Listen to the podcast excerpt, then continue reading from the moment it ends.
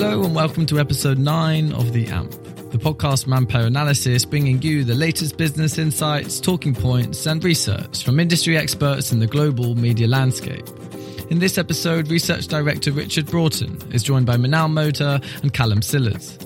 Minal first discusses consumer sentiment towards the reopening of cinemas, what demographics are most likely to return first, and how cinemas can be marketing to these different groups.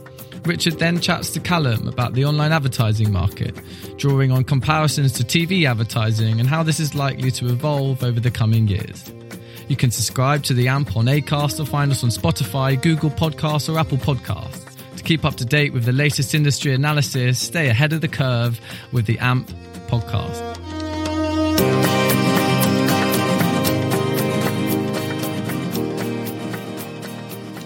Hello, and welcome to the latest edition of the AMP podcast, where we're going to be looking at some of the latest issues in the media markets. I'm Richard Broughton. I'm going to be joined today by two colleagues, Minal Modha, who's going to be talking me through some of the research she's been doing on the return to cinema and consumer perceptions around when they think they'll be back. And I'm going to be talking to my colleague, Callum Sillars, who's been looking at the online advertising market and the route to recovery. So, Minal, first up, you've been looking at uh, cinema uh, data and more specifically, rather than the current impact on uh, box office, which we've already done a fair amount of research, and you've been looking at consumer sentiment around returning to the cinema. Now, as countries around the world begin to emerge from lockdown, various public venues are looking to reopen, and that includes cinemas. But I'm assuming even after reopening, cinemas are going to face potentially reduced admission volumes as a consequence of some public concern around the virus. What can you tell us about the research you've been doing around consumer sentiment? Hi, Richard. Thanks for having me on. Um, yeah, you're absolutely right. I think, you know, there will be an impact on consumer sentiment to returning to public venues like the cinema. Um, this piece of research was actually um, triggered by research done by a polling company called Dynata, and they ran a COVID 19 study in 11 markets. And it was to understand changing consumer attitudes. And one of that thing, one of those things was the return to the cinema. Now, by looking at this data, what I found is that there's a correlation between the age of the respondents and how quickly they are likely to return to go to an actual cinema. For example, nearly two and three Gen Z respondents, so those are people who are aged between 18 and 24, they said they'll be heading back to the cinema relatively quickly. And nearly half of millennials said that they would also follow suit. However, as the age of the respondent increases, that desire to return begins to decrease quite drastically. So presumably that's that's in relation to, I, I guess, younger consumers feeling that um, you know they've been reading the press and they feel they're less likely to get severe uh, illness, or perhaps they're just more confident generally. Um, so you've mentioned that the older consumers are more concerned about returning to the cinema. Um, how important are the older consumer segments to um, cinema chains? So they're, they're they're, of course, important. But if we look at cinema going behaviors prior to COVID 19, what Ampere's consumer data on cinema visits as a whole shows is that not all of the groups are as valuable to the industry. So, for example, those who are under 40, so that's Gen Z and millennials, they're more likely to visit cinema chains more frequently.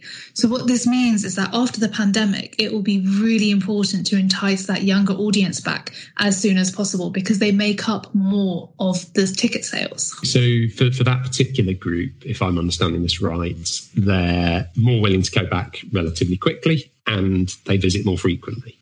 Yeah, that's absolutely correct. Um, so, what what what are the lessons for cinema chains here? What what should they be thinking in light of this? So, in order to try and quantify and put a bit, a bit, of a scientific approach on what the ramifications of the of all of this could be, um, what we did is we basically took that polling data from Dynata, which showed the willingness to return to the cinema. And then we reweighted this using the percentage of ticket sales attributed to that group. Now, what this does is that it gives us an estimate of the proportion of ticket sales that will bounce back quickly. Now, looking at all of this and amalgamating it across the different groups, what we found is that 48% of total ticket sales fall into this bounce back quick, quickly category, and it leaves over half of ticket sales at risk. I suppose there are, there are a couple of ways that you could look at that. On, on, one hand, you've got half of ticket sales, which could return very rapidly, and that might be a positive. But on the other, you've also got half of ticket sales, you know, that cinema chains may find have gone missing or certainly are going to be very difficult to to convince consumers to return. How, how can cinema chains work to to get people back to cinemas? So when, when you break this down, um, Gen Z and millennials, they account for nearly two thirds of the people who are willing to bounce back quickly to the cinema, mm-hmm. whereas baby boomers only represent like less than one in six of those sales. So I would expect distributors to do a couple of things. Now, first of all, they might want to heavily market Gen Z and millennial skewing films because their marketing budgets are likely to be proportionally more effective in attracting that audience who are already showing um, a willingness to return quickly. And then secondly, they might want to look to work with exhibitors in order to highlight to older consumers, like particularly Gen X and baby boomers, that cinemas are safe to return to once the appropriate measures are in place. But that one might be a bit more of a long term strategy and still slightly harder to implement. So I'd imagine that one's going to be particularly costly because it's not just a communications message; it's also about actually physically making the the, the, the cinemas um, effectively safe to return to. Yeah, absolutely. Interestingly, I actually saw an article last week which was US centric, but they were basically saying that apart from like really big blockbuster weekends, capacity in a lot of US screens is actually at about 50% most of the time. So those um, exhibitors were saying that they won't need to do a lot in terms of social distancing at non peak times because those are kind of already in place with not that many people being in the cinemas. So, in theory, yes, it might be slightly more expensive, but in some markets, because of lower attendances, some of that might be a bit easier. So that's an interesting point around, particularly with the older demographics who have perhaps have more flexibility if you're thinking about retired consumers at the times they go. So perhaps there's a marketing message there about spreading the attendances out rather than going at the weekends. Have you considered, you know, during the week um, to reduce the load at at uh, times that might otherwise um, saturate the, the capacity. Yeah, absolutely. I think at the moment, like in, in our normal day to day, that probably fits in quite well with the narrative of older people who are able to go during the week. But with so many people on furlough at the moment, there might be a slight risk that actually there are quite a lot of people during the week who also have a few, t- uh, who also have time on their hands. So there might need to be quite strong messaging around that. And there might still need to be quite a bit of crowd control, I would imagine. Very interesting. Well, hopefully, some good news for cinema chains in among, among all the doom and gloom um, uh, surrounding the, the pandemic. Um, but we'll begin to see that, uh, I guess, over the next month or so as cinemas start to um, begin their reopening processes. Thank you very much, Minal. That's very interesting. Um, I'm going to be turning to Callum now, who's been looking at the online advertising market. Um, Callum, you've you've been looking, I think, specifically at a few of the big players who act, I guess you could say, as bellwethers for the wider industry. Um, in particular, Google and Facebook. Um, now they're they're the lion's share of online advertising or take the lion's share of online advertising revenue globally. Um, but I understand the Q1 results are a bit mixed for them depending on the, the business segment. Um, what what did you find? Thank you, Richard. Um, so for the first quarter of 2020, uh, these online advertising tech players, uh, such as Facebook or Google, um, which combined account for over 70% of the online advertising market, they continued to show um, strong year-on-year growth following on from 2019. Now, this comes on the back of a very strong January and February, um, which was then uh, unsurprisingly met by an abrupt decline in March uh, once the stay at home orders were introduced. Now, typically companies are describing, are describing this as a slowdown in ad spend. Facebook, in particular, experienced flat year on year growth in the first few weeks of April after a reasonably strong 17% growth in the first quarter. Now, this sentiment of a slowdown uh, has been echoed across the sector, with many firms describing um, single figure growth or uh, in the latter half of March. I mean, that's that's quite an interesting um, contrast, I guess. If I think back to the last few weeks, um, uh, where we've been looking more specifically at the broadcast TV space, and it hasn't been so much of a, a slowdown there as a as a complete uh, collapse in in um, in TV advertising spend. You know, we're hearing figures of minus thirty percent, minus forty percent, but from the sounds of it, for Google and Facebook and, and some of the other big online firms, we're talking more like zero percent or two percent or three percent. Is that about right? Uh, yeah, that's uh, kind of the ballpark figure that we're looking at here. Uh, so what's interesting is there's been uh, a significant divergence um, between uh, brand advertising and that from direct response marketing. Um, we've seen brands such as uh, Pepsi Cola, uh, General Motors, and Domino's Pizza in the US all look set to kind of cancel their third quarter commitments and uh, brand advertising as a whole has been slashing their advertising spend uh, in the second quarter. And when we're talking about brand advertising, these are the, typically the big splashy campaigns that you'd get on on TV or perhaps on um, increasing on certain segments of online media. Is that uh, is that fair to say? Big brand building. Yeah, the type of campaign where they're trying to build customer loyalty and brand identity and kind of recognition of uh, the brand as a whole. And then the direct response, however, you're saying has been much more more stable, and these would be you know your cost per click or cost per uh, impression, where you're looking to drive immediate returns. Uh, yeah, so the drop in demand from um, the brand advertising has obviously caused a drop in ad pricing.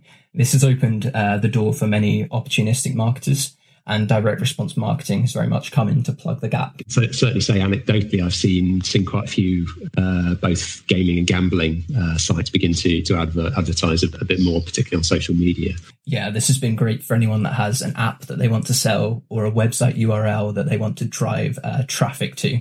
Kind of ensure anyone any form of marketing that desires an immediate response from the consumer, such as a click very interesting. So if we, if we take all this information and, and try to figure out what happens next, which I know you've been doing, um, I also know that a few of the big companies have been withdrawing guidance. So when we're thinking about, I guess, our projections for, for 2020, what have you been factoring in here? I suppose um, the main assumption that's been made in our forecasts is that we are not heading for a prolonged recession. Uh, 2020 itself will experience a dip, and that will spill over to some extent into 2021. But by the time 2022 is rolled around, a sense of normality will have returned to the market. And beyond 2022, we have returned to kind of the forecast that is in line with our expectations prior to the COVID 19 pandemic. So I guess thinking specifically about what, what we're looking at for the rest of 2020, when are you when are you expecting the ad growth in the online world to begin to return to you know some level comparable to what we saw back in 2019? Because um, I imagine with it with it flat at the moment, we're going to see it flat for another few months at least. Uh, yeah, so within 2020 itself, we're going to see um, results for companies such as Facebook and Google probably stay quite flat. I'm going into uh, probably August when we start to see uh, a, a, return to uh, reasonable growth. And um, this kind of very much depends upon the relaxation of lockdown measures within Europe and the rest of the world. So we've already seen, um, say in Germany, uh, we've seen football begin to resume. And then in the US, restrictions, um, although they vary from state to state, somewhere like Texas, for example, restaurants can now operate at 50% capacity. And so this should allow uh, many of the macroeconomic metrics, which um, advertising is very much tied to, such as GDP, uh, to start to pick up um, once the economy um, kind of gets back on its feet. And so by the time the unfestive period has rolled around, we should be seeing a return to reasonably strong growth in excess of 10% in 2020. So that, that's 10% year on year by the, what the final quarter is. That, is that is that what you're thinking? Uh, yeah, probably for December, November. And what, what's your what's your projection or what's your best guess for, for full year 2020? Are we likely to be, I mean, from the sounds, it's likely to be up slightly uh, year on year, but not particularly. What's what's what's the number that you put on it? Uh, currently, we're looking at um, 5% year on year growth for 2020 as a whole uh, mainly bolstered by the strong first quarter. No, that's quite interesting because that, that's a significant contrast, as we I think touched on earlier, to to the TV market, where the figures we've been looking at uh, in Europe and the US and in other markets have been, you know, minus ten percent, minus twelve, minus fifteen percent year on year, with collapses in in, in April, May of 30, 40 percent. Um, what are the key differences here? I think you probably touched on some of them earlier with the, the brand advertisers, but what's what's the difference between the online market and the TV market? Uh, so, in terms of the forecast, I suppose the key difference, as you touched on there, is the um, depth of the dip uh, itself. So, online advertising has been um, growing quite fast for a number of years now, and therefore can kind of withstand um, a drop in the growth rate. As I think in 2019 it grew by 13%, and dropping down to 5%, although that represents an 8% drop in growth, um, still leaves uh, some growth uh, within the market possible. TV advertising, on the other hand, uh, has been reasonably flat over the past five years and was actually projected to decline 1.8% uh, before COVID 19's emergence. So actually, if you're thinking about those broadly speaking, you've got an 8% drop in the online advertising market. You've got maybe a further 8% drop in, in TV, actually, it's, or maybe 10%. So TV is actually proportionally speaking, you know, if we look at it in relative terms, probably not that much worse hit than online. It's just it was on already on a on a different trajectory. Is that is that right? Uh, uh, yes, in some respect, but there's also uh, kind of compounding factors such as the cancellation of major sporting events, including the Tokyo Olympics, and then some of the um, uh, major advertising industries which focus on TV, such as travel, um, restaurants, and auto, are having to reduce their advertising outlay as well, disproportionately to online. And so TV, TV is kind of forced into a steeper decline, and our forecasts don't have it actually returning into 2019 levels until 2023.